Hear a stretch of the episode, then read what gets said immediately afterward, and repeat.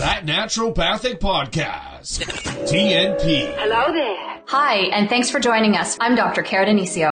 And I'm Dr. David Miller, and we hear your frustrations. This show is for you. This show is for you if you're feeling like your current healthcare strategy is not getting to the root cause or the underlying reasons for your health. This show is for you if you've been told that you're fine, but you definitely don't feel very well. This show is for you if you're walking out of your doctor's office with one, two, three, four, or even five medications without any mention of diet, lifestyle, or a long term game plan. This show is for you if you've got several specialists taking care of you, but no one is really putting it all together. This show is for you if you believe that health should be part of healthcare. These problems have solutions. We know it. Our patients know it. And we want you to know it. Naturopathic medicine is the solution that you need to know about.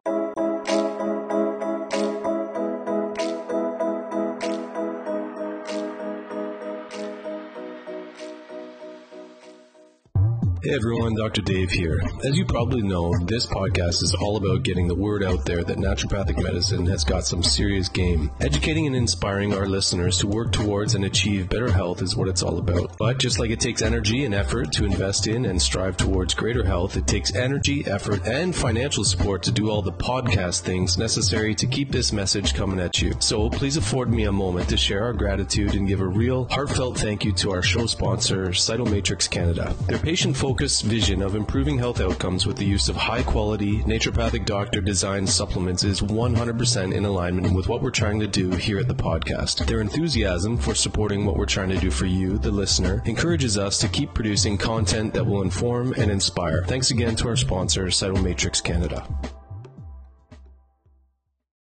All right, this week we got a great talk with Dr. Nick Baboulas. He's a naturopathic doctor in the East End of Toronto. Uh, he works out of Irene Healing Solutions and he focuses heavily on complex and chronic disease management. He is an expert in low dose immunotherapy, which is why I reached out to him for this talk. I thought it's a really, really interesting topic. Uh, it's a kind of uh, naturopathic intervention that I'm aware of, but I'm not an expert in. So I always love learning from these experts. Um, if you are a person who has a complex sort of chronic disease condition, autoimmune condition that just is very difficult to treat, that's the type of person who needs to be listening to this. If you're a naturopathic doctor and you're interested in these kinds of therapies, uh, low dose immunotherapy, then check it out. I think you're going to really like uh, this topic and this talk with Dr. Nick. Okay, welcome to another episode of that naturopathic podcast. It's Dr. Dave here, and I'm really excited to uh, to sit down today and chat with uh, Dr. Nick Baboulas, ND. He's a naturopathic doctor in uh, the East End of Toronto. And we're going to talk about autoimmune disease, complex chronic illness. And specifically, I reached out to, to Dr. Nick to, um, to talk about his expertise with low dose immunotherapy, um, LDI. So I think that's a big part of his practice. And I think he's a great, uh, sort of resource in that probably not really well understood, uh, treatment uh, strategy. So, Nick, thank you so much for taking the time to sit down with me today, and, and let's let's get talking about uh, complex chronic illness and LDI, and uh, tell us maybe a little bit um, to start about how you got into naturopathic medicine and your sort of fave modalities that you're into. For sure. Well, thanks, Dr. Dave, for having me. I really appreciate that. Um, I guess my story in terms of uh, getting into naturopathic medicine is pretty long, but I'll, I'll be as simple as possible. I think the, it was family. Like my sister got ill it kind of changed my trajectory in life. Before this, I was a, a medicinal chemist doing uh, uh, research in the pharmaceutical industry. And then, uh, like my sister, like I said, she got ill. It kind of, it kind of tormented me in a way that I, I needed to do more. So I, I don't know why, but I, I kind of focused and I found uh, naturopathic medicine. And then through that, I blossomed into what I am today because of her, because through her journey, it kind of just taught me different ways of kind of supporting patients and finding new modalities that can truly support patients. And uh, that's why I kind of, I know what I know today. And that's why I, th- I think or I feel that I've accelerated my own capacity just because of her experience or, or working through her experience in terms of her illness. So mm-hmm. that's, that's where I am today, I guess. Yeah, so like grounded in the sort of traditional sciences. I knew you're a chemist, um, but yeah, medicinal chemist, and probably not the most common sort of trajectory, right? I don't know. I was always I was always a geek for chemistry. I just found it it was more natural for me because everyone into biology and liked the memorize stuff and I just couldn't memorize. I'm not a mm-hmm. memorizer at all, but I can apply things. I knew, and I wanted to be, uh, I'm a hands-on kind of person. So chemistry just felt natural. And I like to mm-hmm. make things. I was, that was mm-hmm. always fun. You kind of put something into like a, a beaker or whatever it is, and you're mixing things and then you create something out of nothing. So it's pretty mm-hmm. cool.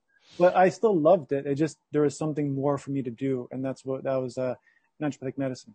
Mm-hmm. it's a great basis. I, I, would say like my, my, uh, my traditional sort of, um, conventional, I should say, sort of sciences are, I think, are very helpful. And then you you realize, sure.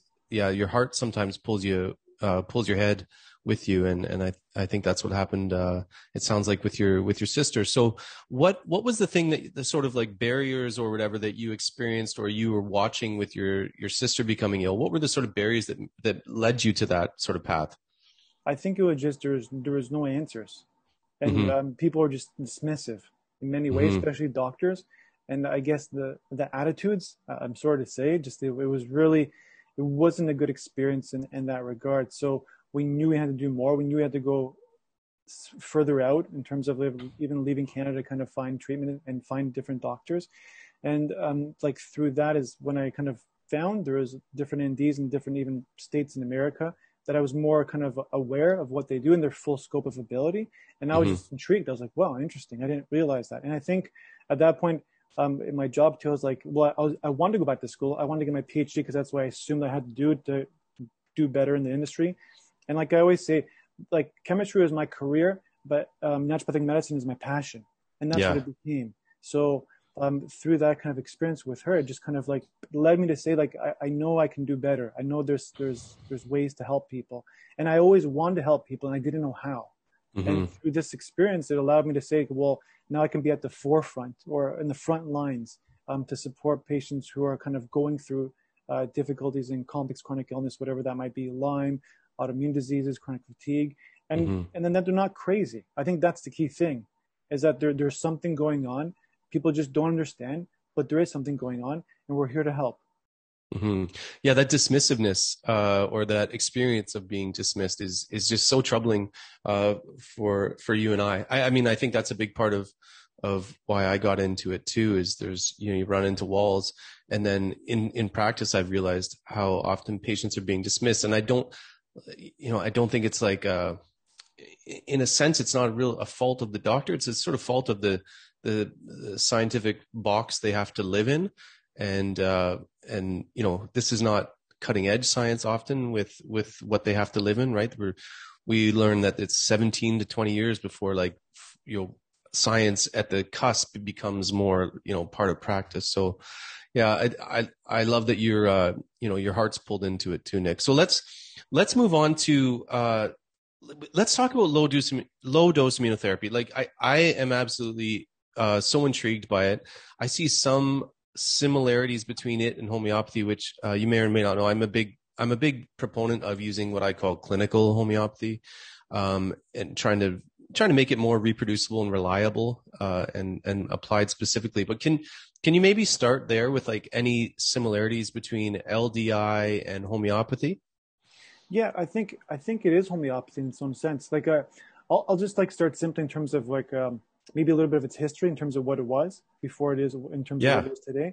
Because at the start it was it was called like enzyme potential desensitization, uh, EPD, and it was by it was coined by a doctor in the UK, Dr. McEwen, and he was doing it for allergy mostly in that regard, uh, desensitizing patients to that. He was utilizing um, something called uh, uh beta glucuronidase, which kind of was a chemokine, which just means it attracts the immune system to make a reaction to whatever antigen or information I put of this allergen in your body so that you can kind of desensitize yourself too.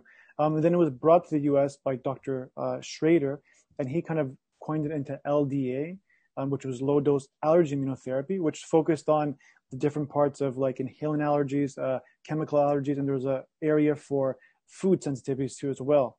And then through that kind of blossomed out uh, with Dr. Ty Vincent into the microbial part of it, which we'll get into a little bit later too. So, and today you can say like in terms of LDIs, there's a possibility of anything being an LDI in, mm-hmm. in very simple terms. But then getting back to your question in terms of homeopathy and LDI, I think they they definitely are this very similar or they overlap in many ways because of the fact that even when we start making different doses of them with with Dr. Ty's kind of method in terms of what I learned originally a long time ago is that you're using Hahnemannian potencies, so you're using C potencies to create them.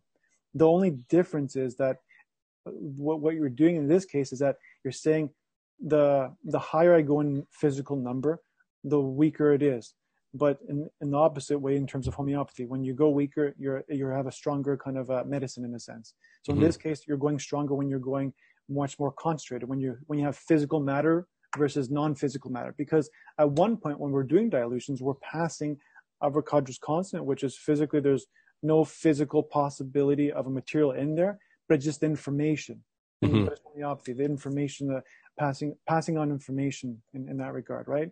In mm-hmm. terms of vibrational or energetics or however you want to kind of coin it in terms of to the patient. So that's what I would say. There are de- I would definitely say it is homeopathy in its own kind of a way. But sometimes, like we even we know with with homeopathy, lower dilutions work more in the physical, and they can be helpful too as well. So I don't I don't see any difference in that. I think it, it comes down to that as well because I just consider it an information therapy. You're mm-hmm. passing on information. That's what you're really doing in these kind of circumstances because sometimes, like we said, there's nothing left of physical matter in there, so it's just information. So yeah, I'm I'm so happy you, you brought it back to that information. That's actually how uh, how I describe homeopathy or homeopathic sort of principles because they're used in many different ways. Like you said, mm-hmm. it's it's roughly homeopathy, but yeah, it's information. And uh, anyone who's got any experience with homeopathy will know that that's that's how it has to be. And I've even thought about it, like to try and figure out what is actually going on physiologically, because I don't know if you've experienced this, but when you give a good remedy, you know, for a reliable a reliable remedy for a fairly obvious condition or whatever, the thing starts working within minutes. And it's so it's not pharmacology. I'm talking to a chemist here, so it's not like pharmacology that's going on. It's not like this molecule is bumping into that one, causing some, you know, some other molecules to. This is happening way faster, and then I think it's transduced uh, by the nervous system because um, it's so fast. Um, yeah. But yeah, it's it, just to bring back to what you're saying it's information. And uh, we were just talking before uh, we started recording here about we don't know exactly how these things work, um, but they work. Yeah, I think you're right because I think we'll get into a little bit too, just so, so, I, so people understand. Like in terms of the goal of LDI is to create or to desensitize somebody to something that's creating a problem in their body. So that, and from our perspective with LDI, we're looking at things that create an immune-mediated inflammatory condition. So that can be kind of anything. So anything that's creating possibly that's been triggered in the body to create inflammation in tissues, whatever that may be, we're trying to find a way to shut that off.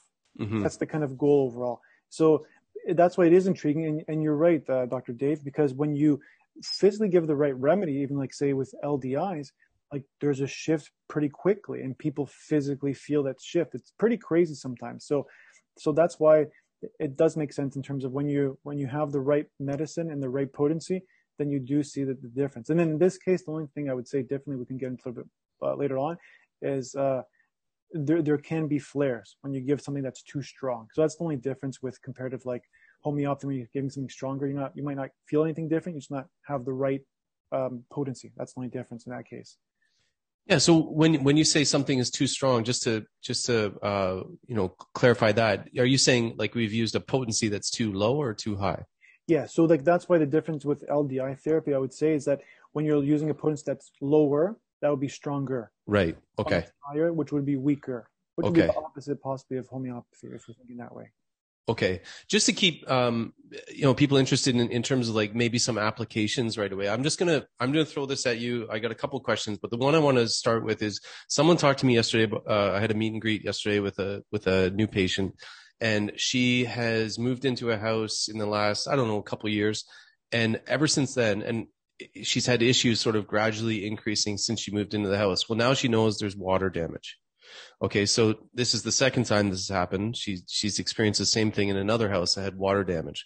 So I'm immediately, you know, during this meet and greet, I'm going, oh crap, you know, this sounds like we could have some sort of like mold toxicity going on.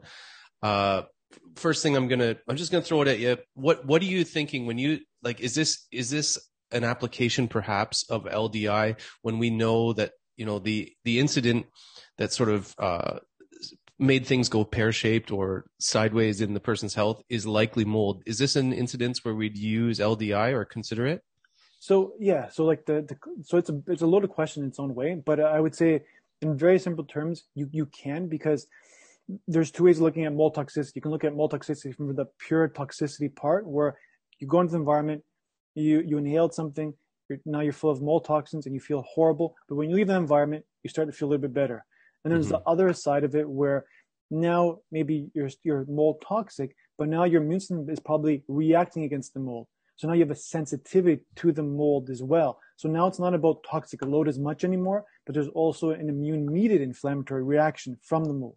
So mm-hmm. if there's that part of it, then definitely you can utilize kind of LDI or LDA in a sense to kind of desensitize yourself towards it. So you can take a stress off the body because that will be the key thing. So that that's kind of a, across the board with anything in terms of LDIs. Um, you can even think in terms of metals, heavy metals, right? We always think toxic load of a heavy metal, but at one point when the uh, when the metals in your body for so long, it can it can trigger an immunological reaction. We know there's ELISA testing, all that stuff. So you can say metal sensitivities, creating inf- uh, infl- inflammation in the through the immune system. So if we can desensitize those things, then we have a better ability to even detox possibly in the future, right? So we have to look at both sides of it. So in general, in terms of what LDI can work for, like we said, if there's an immune mediated reaction or trigger that happened originally, that can be from like a microbe. Well, we might, it might be like example, I guess, a simple example of like even like a, that there's studies about is like um, with Hashimoto's thyroiditis. So we know that in the literature, Hashimoto's can be triggered by Yersinia, which is kind of a microbe, or it can be triggered by like Epstein-Barr, right? So there's a possibility that one or the other could possibly be one of the triggers creating some of your symptoms if you have Hashimoto's. Another like even more pure example that people would better understand is like rheumatoid arthritis. If we know it's a definitive diagnosis of rheumatoid arthritis where they're checking antibodies, they're specific like anti-CCP, I think it is, and that's kind of a more diagnostic then we can use a specific mixture, which we have. It's called the PK mixture, which is the Proteus and Klebsiella. And that can be really helpful um, towards ameliorating, at least hopefully shutting off some of that inflammation that's occurring from the rheumatoid arthritis. And again, just because that bug triggered it doesn't mean it's still there sometimes. I think we have to realize that too as well. So it can just trigger it and then it cascaded across the immune system. And now the immune system is on complete alarm and then it's constant inflammation. It's high inflammation at first, then it becomes chronic inflammation, and that that leads to kind of like the, the current condition where you just can't heal. Because if you're inflamed, how is your body going to go back and healing? And how is it? Then we have to think in terms of if you're if you're constantly in inflammation, how is your nervous system going to react? Right? Mm-hmm. How are you going to be in a relaxed state and a parasympathetic rest, digest, heal, and regenerate state if you're constantly battling a fire? Right? Mm-hmm then how is your limbic system, which is that kind of like other extreme, going to be back in its in its basic state where it's not going to think alarm, alarm, alarm, right? So mm-hmm. there's all these interconnections that happen just from one triggering event as a possibility. But it's always layers of stuff, and I think you know that, Dr. Dave, too. You can't just depend on one thing to say that it created everything. It's more about um, insults on the body um, that fill up the cup that lead to your current symptoms. That's what I always kind of put it out with patients in general too, as well. Yeah, I love how you are able to separate a little bit in terms of like the insult versus like an inappropriate reaction to the insult. Cause I think we get insults all the time. Um, you know, I, I, talk to my patients about, uh, I'm not a, I don't specialize in, uh, allergy and chronic, chronic and complex disease, but I usually say, look, here's some of the things that usually th- throw things off for people. It's easier. It's usually some infection. It's a, it's a drug or an antibiotic. It's a mental emotional trauma it's a physical trauma. I've seen three cases of autoimmune disease after like a motor vehicle accident. Mm-hmm. So there's like these insults that happen and there may have been other insults too, but for some reason they break our, our some kind of like physiological resilience on some level. It could be physical, anatomical, structural, or it could be something else.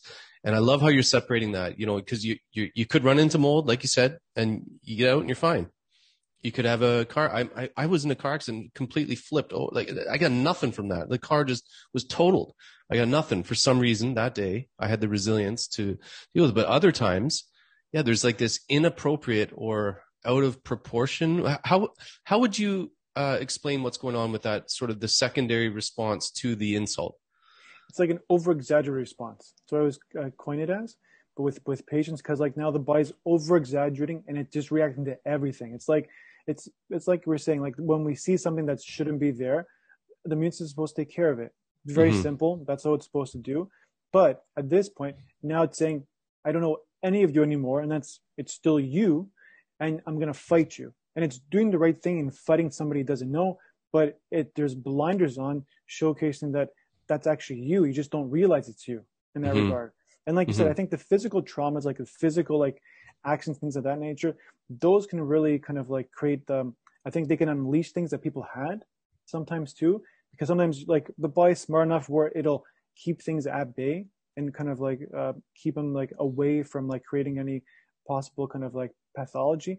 But Mhm. once you have like a trauma, like if especially like a spine or the, that concussion or things of that nature, then you're leading kind of like maybe to like more poor venous congestion. There's poor flow, and, and then there might be like um, more hypertension in the brain that we don't realize too as well, and that can kind of lead to like more pressure than uh, on the, the back of the head or the occiput area, which puts more pressure than on the vagus nerve. And when you affect the vagus nerve, you're irritating that nerve.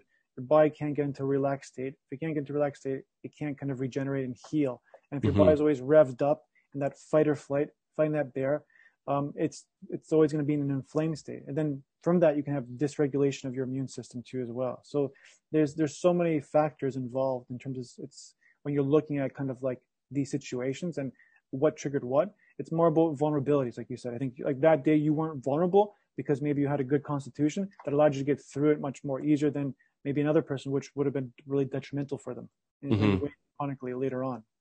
hmm Well, okay, and then uh, the other question that was uh, I, I wrote it down my little list here that was burning, and it's it's almost a loaded question, so be prepared.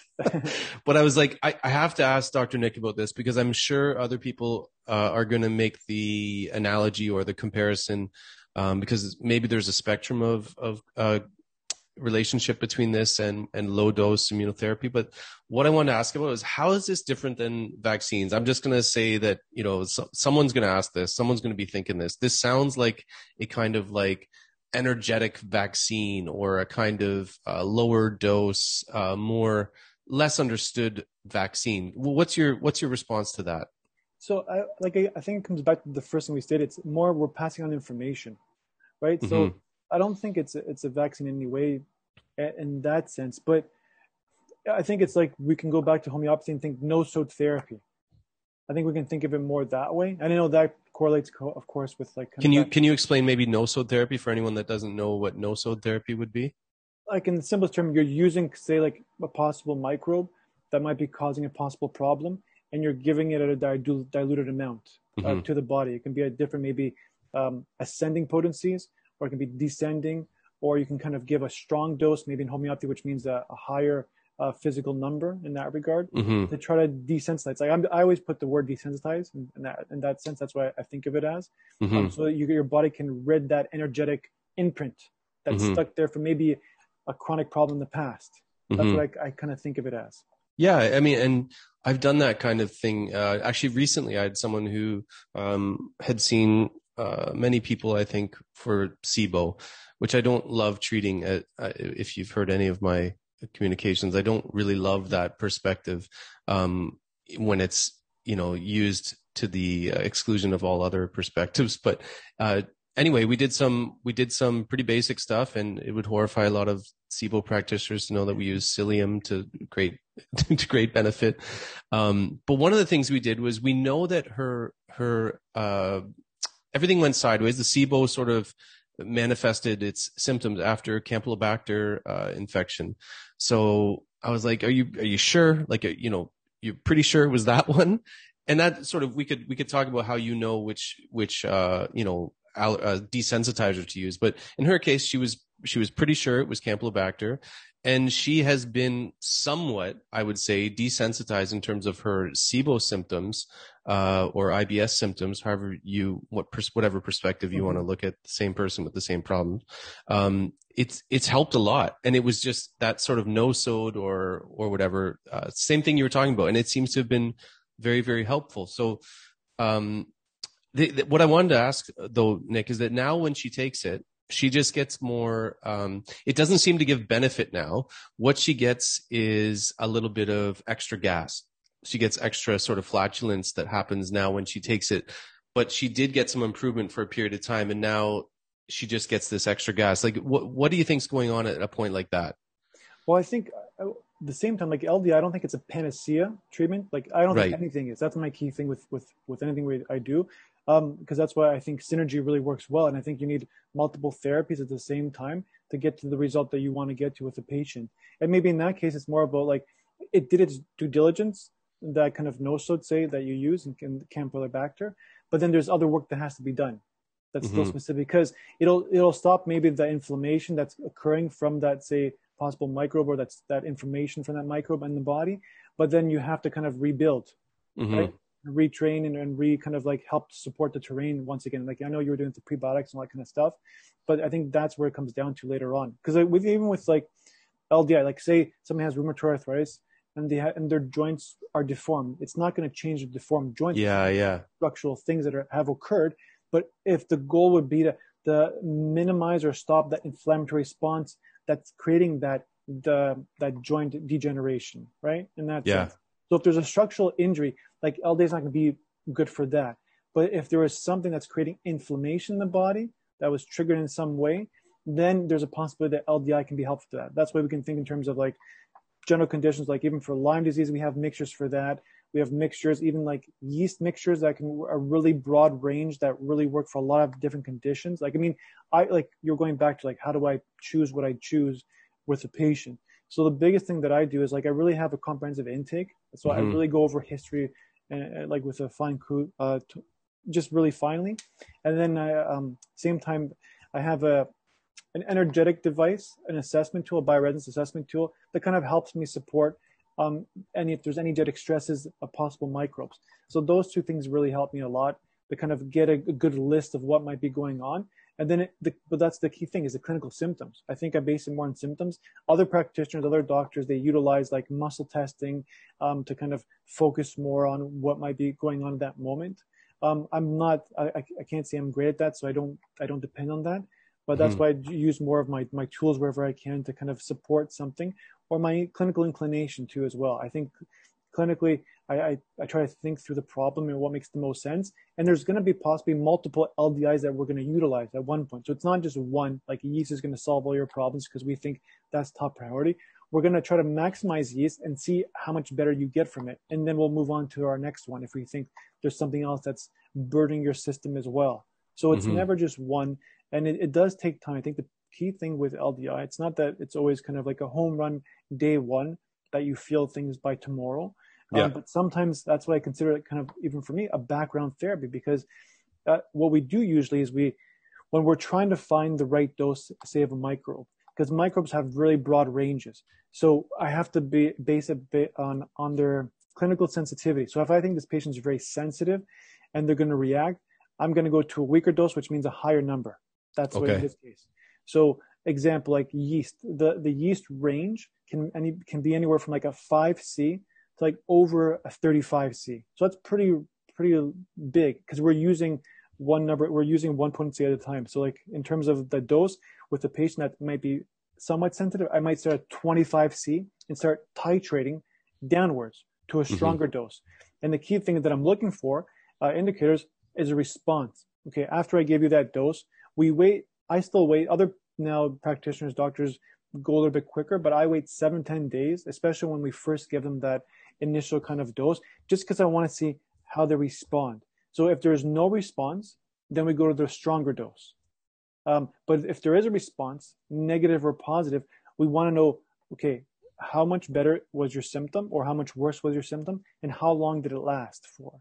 Because that gives more key indicators saying, okay, now how do we how do we tweak it next time so we can maximize its potential? So Mhm. in terms of your symptom um, amelioration. So that's what we try to do. So, but the possibility there is too, like we said, is there a, there might be a flare. So symptoms might get worse because in this case, from what we're saying is that we gave you something that's too strong, of too much information. Now your body got over revved and it kind of overreacted to it, and it was trying to do its job, but it just created more inflammation. So whatever symptom got worse that time, the positive behind that is that that symptom has a potential of getting better because that whatever we gave you reacted with your body. Yeah, for sure. So that tells us that whatever we gave you, it can also ameliorate your symptoms if we find the right now dose for you.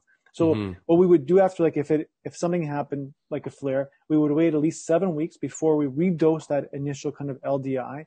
Seven um, weeks or days? Seven weeks, because okay. we're basing this now on now. If we're looking at the mechanism of action, the possibility, we're looking at this is like now the immune system, like Treg cells, and and those kind of uh, come to fruition, or they kind of uh, get reborn every kind of seven to eight weeks. So we want to wait for that memory to go away so it can kind of redose. And what we would do, we would give you at a much weaker dose. So when we look even like mathematically, like every 1C is around like a, a, a it's a, a hundred time dilution, right? So if we're giving you a three C, um, if we're going three C weaker, we're going about a million times weaker. So mm-hmm. that's what we do. So depending on how much they flared, sometimes it can be like a couple of hours, sometimes it can be a day or two. For some people, even a week. Others maybe longer in some cases, lingering or but not always. That's very rare in that, in that regard. But based on that, then we'll go. We'll that'll depend how much weaker we go. So if there was a kind of like maybe like a, a day of a flare, like ouch, I got a little bit worse after that. I know it was that. Then we know we're close. We have to kind of tweak it. Maybe we we tweak it by like minim, minimizing the amount of units we give, because the way we do give it is we actually give it an insulin syringe. So we're not injecting it. We're giving it sublingually but what we're doing is that we're using like four units on insulin syringe. That's our standard dose. And then you can go increase that or decrease that as you wish. But every unit you can think of, if you think four units is 100% of your dose. So we can make it now weaker by 25% by taking away one unit, right? We give three units instead of four. Now we're at 75% of our max capacity in a sense to see how you react. Or if we think that you didn't get the max response that you wanted, then we can increase by a unit, which will be 25%. Now it comes back to math a little bit too. Mm-hmm. But what happens too, like, so if there's a positive reaction that happened that day, but then it wasn't long lived. So it only kind of lasted for a week. What we can do in that seven week period is that we can give you a booster dose, which means now we're going to give you kind of a little bit more of that dose, but maybe like maybe 25% increase of it um, within that seven week period because we're saying that's when the those cells are available there um, to see if we can get a boost of betterment and that's mm-hmm. what we kind of do too as well. So as we go through the process, we try to kind of um, find the core dose. So that'll be the ideal dose that gives you the max benefit overall and for the longest period of time. That's the, the key thing. Sometimes you might need boosters with that. Sometimes you just need that and that's it. So that's mm-hmm. how we kind of, uh, I guess, kind of uh, utilize it in a more general perspective.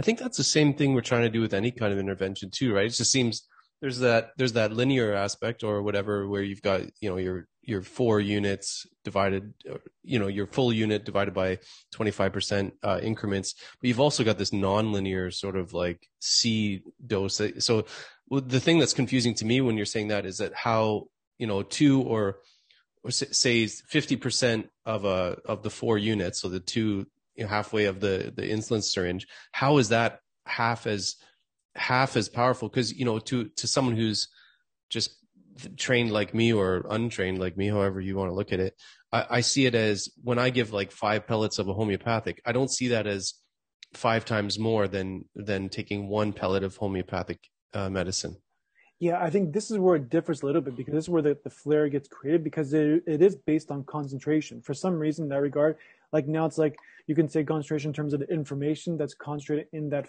that amount Mm-hmm. But that's where, because like, yeah, you're right. Some people like to give three pellets at one time. Some people like to give only one pellet, and that's all you need because you're looking for that reaction. But in this case, the amount really plays a role mm-hmm. in terms of what you're giving. Other practitioners now have done it where they're they're giving even drops per day.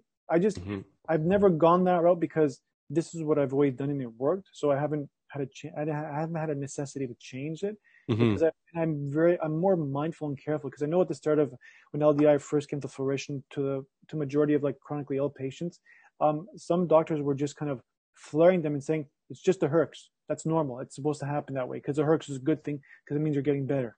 But mm-hmm. it doesn't mean that in this case. It's very different because it means that we've over revved your immune system and you've created a flare. It's not a, it's mm-hmm. not a herx. It's not going to get better after this. So we have to mm-hmm. come back to that. So that's why in this case, it really does depend on the concentration in the amount you physically give.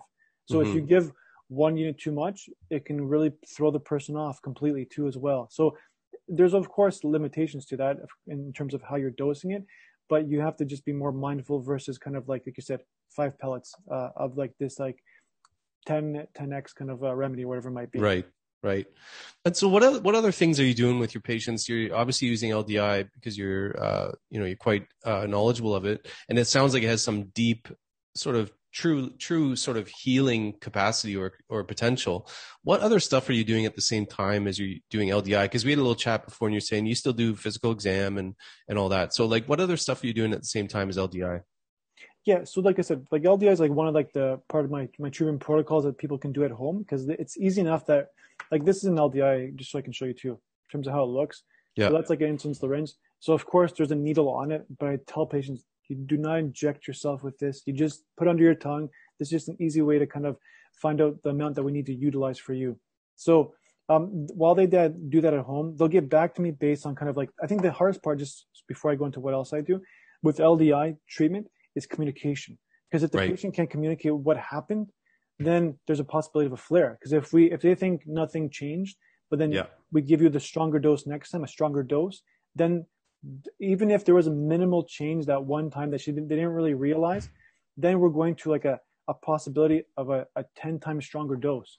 So there might be a 10 times stronger flare as a possibility. So we have to be very mindful of that. So that's why I always ask patients seven, 10 days, they email me back. I have a, a kind of like a something to fill out in terms of their tracking, in terms of their symptoms, so that we can kind of figure, okay, do we go to the next dose or do we stop and reassess at this point too? So that's the yeah. one thing with LDI. So they can definitely do that at home as needed. And then, of course, in terms of like other therapies that I do, I have a lot of different therapies that I utilize, like even from different energetic uh, modalities. So I, I, use like even like FSM is one thing. So frequency specific microcurrent. So that's a, a big one for me too, which you're using kind of like um, paired frequencies. So you have a, like you have two channels on this kind of like little device, and you're using a channel. Say A is for the phys- physical kind of like say condition. So uh, it could be like the condition could be inflammation. And then mm-hmm. channel B is for the physical tissue or organ. So, mm-hmm. example, if we think that you have inflammation in your liver, we're going to put the, the frequency for inflammation here. We're going to put the frequency for liver here, and they're going to connect, and we're going to focus that f- towards your liver inflammation. So that's a cool therapy too that can be very helpful. I've seen some interesting results with that too as well. Um, I do like, and then I have like other therapies like uh, even something called the MRT, which is matrix regeneration therapy. Because for me, I think the matrix is kind of the super communicating highway. I think we are talking a little bit before in terms of like how homeopathy kind of works automatically sometimes when it works. I think it goes through the matrix. I think that's like the the connection to the cell and the rest of the body. It's like this quick, like kind of like super highway. So if you can get, the, if there's sludge built up there.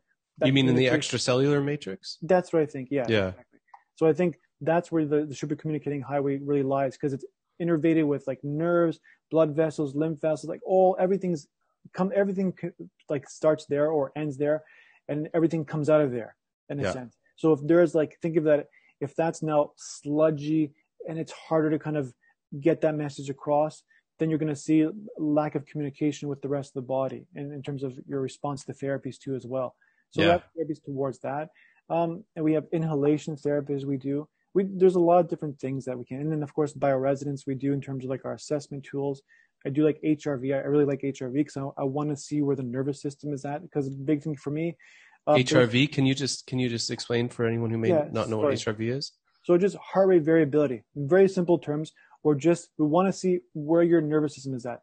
Is it more in the stress state or is it more in the relaxed state? So if we can have a better assessment, a baseline result of where you're at, then we can kind of find a way to regulate. That's my key thing. My key thing is always to find uh, regulation tools. I don't want to be overly um, combative with with things and try to kill my way to freedom. I try to think if I can regulate things, I can put the body back in tune and tone it back up, where the body can now has inherent ability to heal itself. But of mm-hmm. course, sometimes you need more interventions, and there's other things we can do to do that. But that's the key thing. If you can get your nervous system back online and your immune system back online, then you have much more of a possibility to kind of find your full potential of healing too, as well. Mm-hmm. It sounds like a nice. Um, it, it's kind of got like a masculine and a feminine component, like which I actually I love about the visceral work that I do because instead of forcing things, like I, I say, there's a place for chiropractic and a more sort of forceful uh, you know, hey body, do this, force, you know, sort of like uh, more masculine kind of energy to it. Whereas when I do the um, the visceral manipulation osteopathic, it's like, hey, you just you put your hand there and you're like, hey, cool, hey, says hello to the tissue. Hey, do you want to? Do you want to? Do you want to like? Okay, just wait, yeah. And then boom, it goes on its own. It just melts on its own. So it's kind of got that same sort of like balance of of uh, being precise, I guess, with your sort of you know that's the more masculine, be precise, specific, whatever, and then the cooperative, like, hey, you want to play, and then anyway, it's not we we I think we've got a lot of I think we share a lot of brain cells, you know. Um, yeah, the way you go about things is I think it's great. I, I also look at your uh, I look at your communications. Go, where do you get all these machines? And like. it's like a toy store. I would love to. I would love to yeah. see you as a naturopath. It'd be like going to the toy store.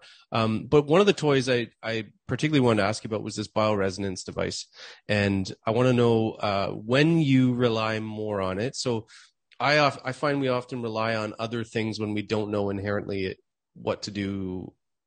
You know, so we rely on things when we don't know as much, and I I feel like uh, a lot of practitioners, for example, when we don't know what to do, often we give a homeopathic because we don't know enough of the specifics, the mechanics, the the sort of linear the linear uh, aspect of things, what's actually going on. Uh, when do you find yourself leaning on this bioresonance, and and what does it actually do? Well, I think in terms of like, I try not to lean on anything specifically too much, just because I think if we can accumulate more data, it's always great. And if we can do tests, that's also great. But I guess I, I utilize kind of more energetic things or assessments just for the fact that it's more affordable long term for a patient. Mm-hmm. So, like, I would love to do more tests that can just like say, this is what you got. So this is what we're going to do about it. But at the same time, we have to be mindful of how we interpret the information. Same thing with bioresonance too. Anytime you do any energetic and um, assessment, you have to be mindful of the information you're gathering as well too. So it does it make sense clinically? That's the key question, right? So mm-hmm. it definitely still goes back to me to clinical history. I really, that's what I'm saying. I take a really thorough history to get a better understanding of the overall process to their current state at this moment. So I definitely like with, I would say 95 of my, 95% of my patients, I, we always do the bioresonance, the second appointment, um, just so we can kind of go a little bit more in depth because it gives me, I think sometimes it just justifies what I'm thinking too as well. I think that's another key thing that it does in terms of what I like confirmatory sort of thing. Yeah, like yeah. It, exactly. Because like after the first appointment, I have some thoughts, and then I'm like, hey, now what are we seeing in here? Because it's more of a, it is a lengthier kind of assessment tool that we're utilizing. We're, we're spending like two to two and a half hours going through kind of information. Yeah, it's really intense. And it's it's for the patient too as well. So because it gives so much information, so now we have to kind of really decipher it and see like now, because it does give us information about possible energetic uh, microbial stresses. So that kind of takes me into the situation like, does it make sense? Like what we're talking about in terms of current state right. and microbe, or does it allow me to think in the future, like in terms of layers?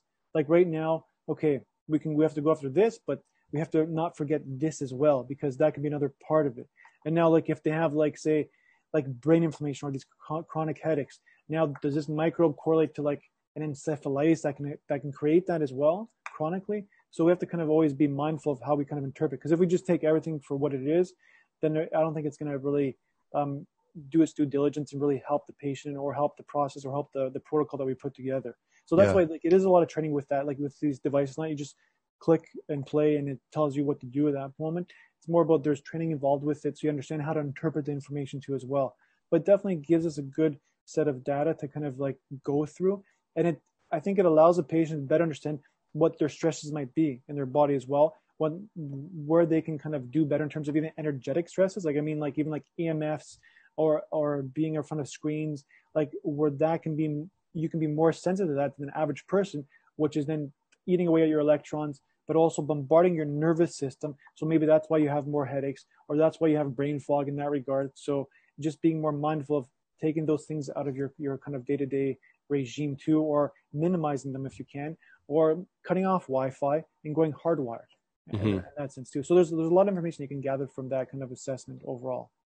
You know, I, I wouldn't even say, you know, like people, you, you know, there's going to be haters when we use things like bioresonance and other machines that are uh, less well known. But I'm I'm going to support you with the the idea of what you're saying, where you have to look at the clinical picture when you look at information. And I'm going to apply that to some hard science, which I just did a video yesterday on how to go through iron, like iron and like as boring as it is, it's so poorly assessed and it's the world's most common nutrient deficiency that I get like real angry about it. So I did a little like a 20 minute sort of training on, on how to look at iron, how it's not the same thing as anemia. Um, they get conflated and how to actually look at your labs. And I'm talking about like boring labs, like, like hardcore labs, like just conventional labs. Like I'm, I'm saying one of the one of the main things when I when I did that little um, training was you have to look at the patient's signs and symptoms because I can't tell you how many times you probably see this too. People come in and maybe their their doctor said uh, because they look at each line in independent of the other lines and then they look at those maybe they look at all the lines but it's independent of the patient's signs and symptoms so i've got so many false negatives for iron deficiency that it drives me up the wall mostly it's women of childbearing age and if there's anyone you should take care of in your society it's probably them um, yeah. and it's the same idea you have to look at the data in the context of signs and symptoms and it just seems like um, it's it's not done as much in the conventional zone. So yeah, it's, I don't think, uh, you know, just listening to you, I was like, Hey, this is not just with this, you know, these bioresonance machines and things like that. You have to do that with like just basic labs. Yeah, you want to make sense of everything. That's why I think the more information you can gather from different ways of gathering information, trying to be as objective as possible is great, right? That's yeah. why like I like HRV. It's objective. I'm not telling you that you're stressed. You're you're telling me that you're stressed, right? Yeah, yeah. It's like because if I tell you this stuff, even if I think you are, it's, you're not gonna believe me. But if I can show you that you are, your your body's not able to detox now because you're in a sympathetic dominant state, then then we got to make changes, right? Yeah. and, too. Yeah, and the thing that sort of links all these different perspectives together is the patient. Yeah, exactly. And, uh, and we don't want to forget about that. We take the time, but man, two and a half hours yeah, it's a, I take a lot. I'm, I'm, I'm, yeah, I'm bad at that. just thorough, just thorough. Yeah, I guess so. Okay, uh, Nick, is there like, is there someone? So some people listening are naturopaths, some people are are patients, and a lot of patients probably have, especially if they're listening to naturopaths uh, talk about things, they probably have complex and chronic autoimmune type things. What are the, you know, what are the the things that you'd like, you know, someone listening out there saying that sounds like me, that sounds like me? Is is there some sort of uh, I mean, I, I know I'm asking you to to not. These are always difficult questions with a holistic type thinker, but I, I'm just trying to say, is there is there some key sort of things that people may hear out there and go, that sounds a bit like me. Maybe a, a kind of assessment for this type of thing might be useful for me? What are what are the type of people that seem to be drawn to you, do best with you, or you do best together? Yeah, so it's it's a little bit of a loaded question, I guess. But again, sense, I know it, that's that's that means it's a good question, Nick. Definitely is. Yeah, you're, you're, you're, you're like, who likes me? That's what you're asking. So that's a hard question for me to answer. I do, but keep going. but I think it's patients who are ready to kind of like invest in their health. Like I don't mean just the economics of it. I mean, but I mean invest their time because I'm going to be willing to invest my energy and my my resources to help you in any way I can if you're ready to invest. But I can't be the only one doing your job. So I'm here to support you as you as you go through the process. So if those people are ready to go, then I'm I'm I'm more than ready. Like I'm all in with them. That's the yeah. whole thing. So I think that's the, the most simplest way of putting it. Because and some people are going to like me, some people are not going to like me. I can't I can't say who likes me, who doesn't. The patients that are that are that are with me, I really appreciate them because they really put the effort in there. And, and I'm I'm always trying to be as respectful as possible because I do understand costs and I do understand that because I've gone through with my sister, spent hundreds of thousands of dollars. Disgusting. It's disgusting in terms of what needed to be done or what needs to be mm-hmm. done in some cases, and the amount of money people have to put out there just to gain some ounce of health. And sometimes it doesn't work for them that way, right? So mm-hmm. it's so I, I do. I'm always mindful of every level of that because I can see it from the patient's perspective, from the family member sitting in the chair next to the to the patient in that regard too. So I always think always, and, and that's where I think um, it allows me to kind of hopefully be more mindful of how I approach um, the plans. And we always try to do our best to kind of find ways to make it affordable long term too as well. Like things will take a little bit longer if we have to, but I, I don't want to limit people either. I don't want to say like can't do this because of this. We have to find ways. So simple interventions that they can do at home as well. Therapies. I'm very simple in terms of like where I tell them like do castor oil pack every day. Mm-hmm. Put lymphatic cream on your neck every day.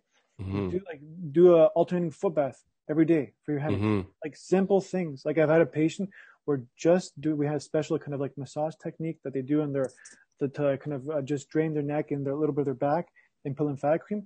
And then they said their pain went down by 50%. Like, Amazing. Yeah. Like I didn't do anything. They did it themselves.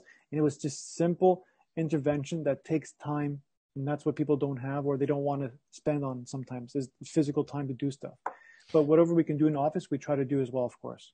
Yeah, you're talking about again. You're born. It's like you know a lot of the stuff that I talk about in clinic. You're talking about. I always talk about time, energy, money, resources. You know, yeah. we can always do something, um, and we'll try and make it work with whatever limitations you have on resources. Which is why, actually, I'll tell you, Nick. That's why I focus on iron a lot because of those resources. One of them being energy. Uh, I, I do find that's a that's a big thing because if you have the energy, then you can put the effort in to do that castor oil pack, or you can put the effort in to cook a little bit better, or you can mm-hmm. put the effort in to, to, you know, to stand up for yourself and say no to someone who's, you know, on you, on your case all the time. The time, energy, money, resources. Thank you for bringing it up. I talk about it all the time. I think it's so important. I think it's wonderful that you're handling your patients like that. It's, um, it shows a lot of empathy and, and skill. And it's not easy. Um, no. but I love that. I love what you're talking about too. Like if, if someone's in, they got there's this saying i live in bruce county okay there's just saying they say are you in or are you in the way it's true and who's in your way that's the real mm-hmm. question sometimes too right mm-hmm. so it's, it's, definitely a fact and i think you're right in that regard like everything takes time money effort but it's, it's all about resources and we try to give you as many resources as possible i give a lot of handles i give all that kind of stuff but i think community is the key thing to healing long term I think people need that support, like outside of the office too, as well, and wherever they can find it. If it's family, friends, others going through it too as well. Mm-hmm. community is so key, and I think we've maybe my perception is we've lost that in many ways, mm-hmm. um, even locally in different places. Where because before the burden was on the community, not the individual, but yeah. now it's back to the individual, not the community anymore, right? Yeah, We're all of each other, which is great, but it's not the way for us to kind of get to the next uh, evolution uh, as a as a society too as well. So we have to kind of congregate and not kind of uh, not kind of divide. Yeah. Too. Yeah, the organism re- reacts to its environment, right? And that environment has so many different factors. One of my funniest prescriptions was a uh, this woman who just she came to me and she was fun, and, but she just she complained about everyone else, and and she just. But we had a great time. I don't know. We had a good sort of. I'm sure you've had people. You have a good rapport with them, but they're like because they feel comfy with you, right? Yeah. Um, but I, one of my prescriptions was for her was to go to the Rabbit Dash coffee coffee shop and just hang out with other humans because she just didn't hang out with anyone. So that's another funny prescription. But um, Nick, I'm I'm gonna say I, this is that this is that point in our talk where we're get, getting towards the tail end, and I just want to give you that opportunity to share, you know, one sort of takeaway. So this is complex chronic disease, this is autoimmune disease, this is LDI, this is pretty uh, complicated uh, topics. Although you have some you know you also have the simple foundations that you're doing at the same time. But if there's one thing that you want people to take away from our from our chat today what do you think that would be? Before okay if i can interrupt you before we do that can i just give some examples of ldi and the oh per, yeah. Yes i want sorry i i was premature no, no. with that. Yeah bring give, give us some uh, examples so people get a better understanding too. Yeah. I think because there's there's some interesting examples that come up too when i see with uh, with patients and it's it's so crazy. But again these are kind of like extreme examples because they they just work so well. But like one was like one that's more objective and it's not subjective at all, um, based on physical just symptoms. Was a patient had something called guttate psoriasis, which just means kind of drops, because guttate just means drops, drops yep. on the chest of psoriasis, and we know that there's correlation to like strep. So we gave him something called the strep mixture that we have, and literally the the within the next day it went down by like 75 percent. Then within the week it was gone and then it, that that went away for like seven or eight weeks. It came back a little bit the second time, like after like eight weeks. Um, we redosed them for a second time, and then it hasn't come back ever again. Amazing. So that was pretty crazy in that regard. And Amazing. Then even uh, like things we use, like even just desensitizing people to food, creates these like their their random symptoms go away. Like I mean, it's like I had a patient who just like we desensitized them to food. We used the food mixture, and they had like vertigo, and their vertigo got like 75% better just from that. So mm-hmm. we know mm-hmm. there's correlations to the gut and, and to the foods and how they can create inflammation. Um, even I remember there was a, there was a child, which is it was this was more interesting to me, just because they came in because they had kind of a warts, and we think warts are viral based, right? That's what mm-hmm. we assume. We think in terms of virus, wart. Mm-hmm. But what happened is that um, gave them the the food mixture, and then literally three days later, their warts fell off. Yeah, that's crazy. So is it is it a food problem or is it is it a viral problem? Which mm-hmm. one was it, right? So I don't know. That's interesting to say. Um, but that was, that was pretty cool because it literally just disappeared. Like they had one on their their hand that was pretty big, and they had on on their face too, and it was completely gone. I did give them a couple other things, but I can't. I would say to work that quickly, it was probably the LDA, and that's what I would assume in that case, and it made the most sense too. Um, and then like other examples of kind of uh, even I use hormonal LDI, so it's not physical uh, uh, bioidentical hormones at the the therapeutic doses that we would think. We're diluting them down to like nothing again, right? Because Mm-hmm. um, sometimes patients, especially women, they have sensitivities to their hormone, and that's why they have these PMS symptoms, or that's why when you try to give them bioidentical hormones, they're not really working as well because there's some something happening uh, immunologically. So sometimes Mhm. if you can desensitize them to say their progesterone or estrogen, um, then you can kind of uh, really get a, a layer off, and they can and things can work better. So I know there was like for PMS symptoms, as an example, the first time I tried to remember, um, it was a patient. She had really bad PMS symptoms, like I mean, where there was extreme mood, just cry completely all the time, like when her period's coming up. Um, she would just extreme fatigue, like literally she had to sleep for 14 hours or she could not function in that regard.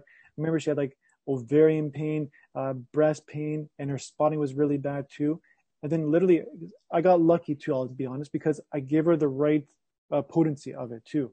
Because Mhm. with hormonal LDIs, there's different potencies of it too as well. So you have to kind of really think and choose and or titrate towards it. But I gave her something called the 7C, and then literally like around like her breast pain was gone like 100%. Her energy was like 85% better. Her kind of like uh, mood was like 85% better.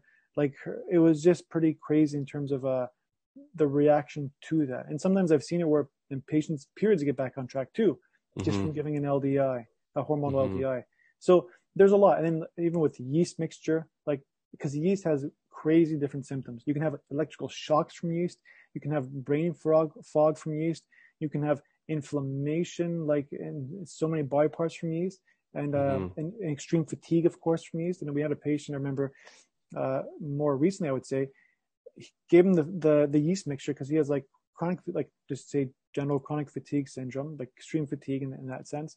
But then he got he got the dose of the yeast mixture, and he literally jumped up in energy like 85%. How soon Like- after?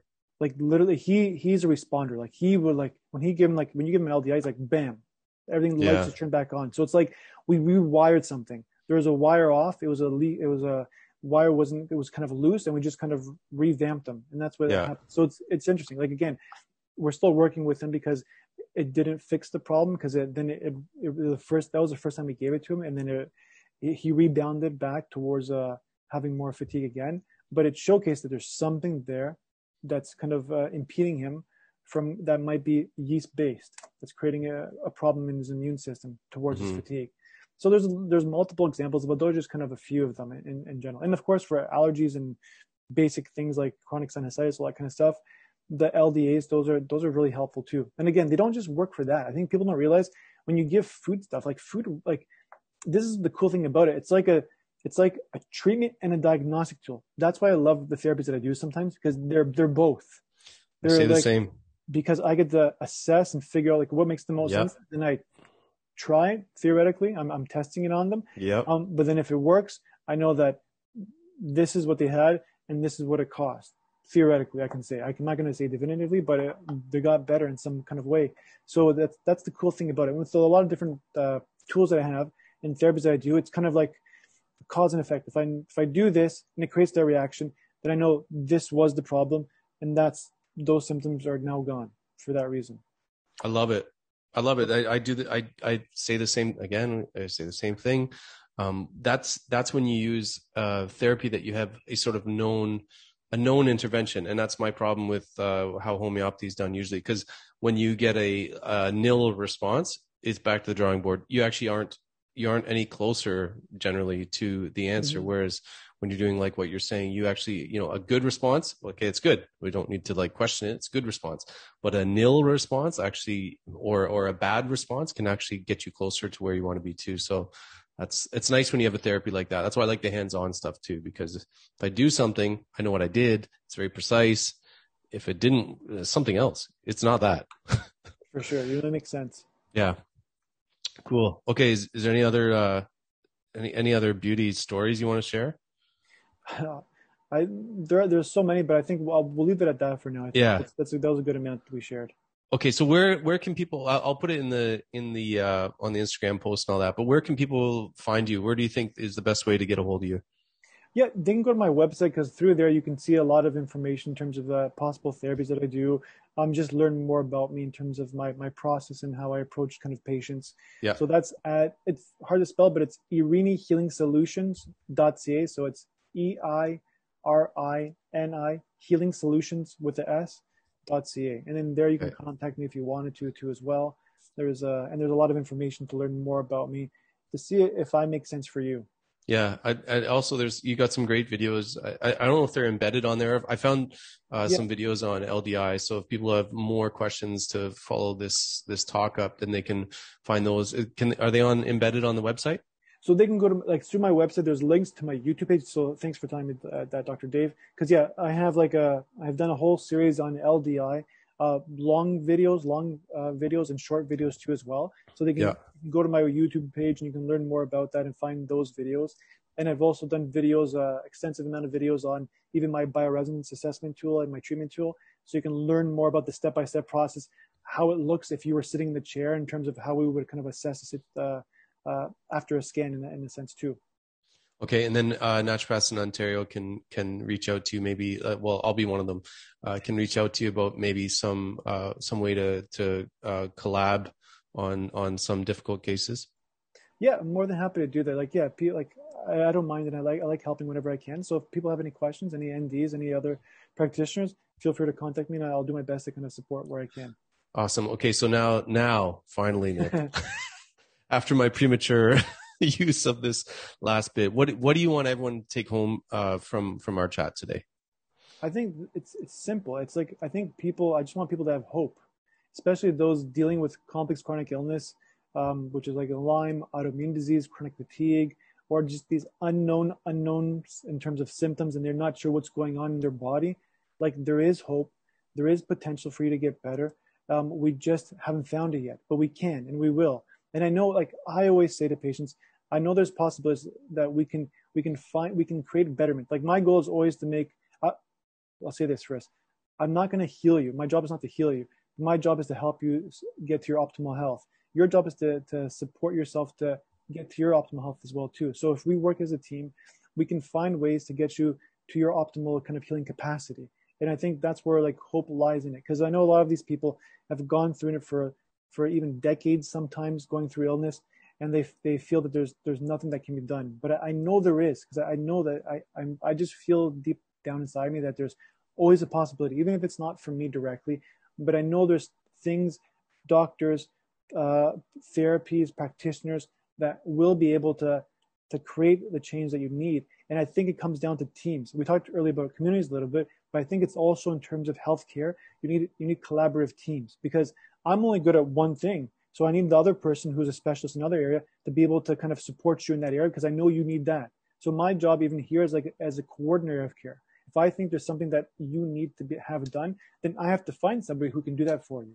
So that's my goal always with my patients too as well, to find the collaborative team. And one big thing I'll just say, which is going to blow your mind later on, it can be a large conversation, is I think people have to look at dental history. Then they can't forget about that. I think that's a key thing. I won't say any more about that, but it, because it's too big to go on to. But biggest thing is hope. I think there's always hope. There's always possibilities, and sometimes it's all about um, the order of how you've done therapies too. Sometimes you feel like a therapy didn't work for you. Maybe it wasn't the right timing. I think that's a key thing people forget. It's timing of therapies too as well that can lead you to your next stage of, of optimal health. So we have to put all these kind of things together, but just never forget there's always possibilities. I love it. Big big time uh big time hope in that message, Nick. And um I, I, I bet anyone who's working with you feels that feels that hope and that determination, that uh that uh passion for for um finding what the person needs. And it's often like you said, it's not us. You say coordinator, I say we're like the quarterback. We got a lot in common here, Nick. We're gonna have to get together again. Uh maybe we'll talk about uh the the little doorknob dropper you did there, which is the the dental thing. Maybe we'll talk about that another time. But it's been an absolute pleasure chatting with you. Uh, just a wealth of information. I can't believe you know as much as you know, and you got these. You understand the foundational pillars and concepts, and uh, you know, of course, I'm biased, but I think I think you're onto it for for a guy who's uh, you know fairly early on in your career. You're doing great. I love I love the work that you're doing, and your patients are lucky let's get together another time. Um, thanks again, Nick. Thank you, Dr. Day. Appreciate that.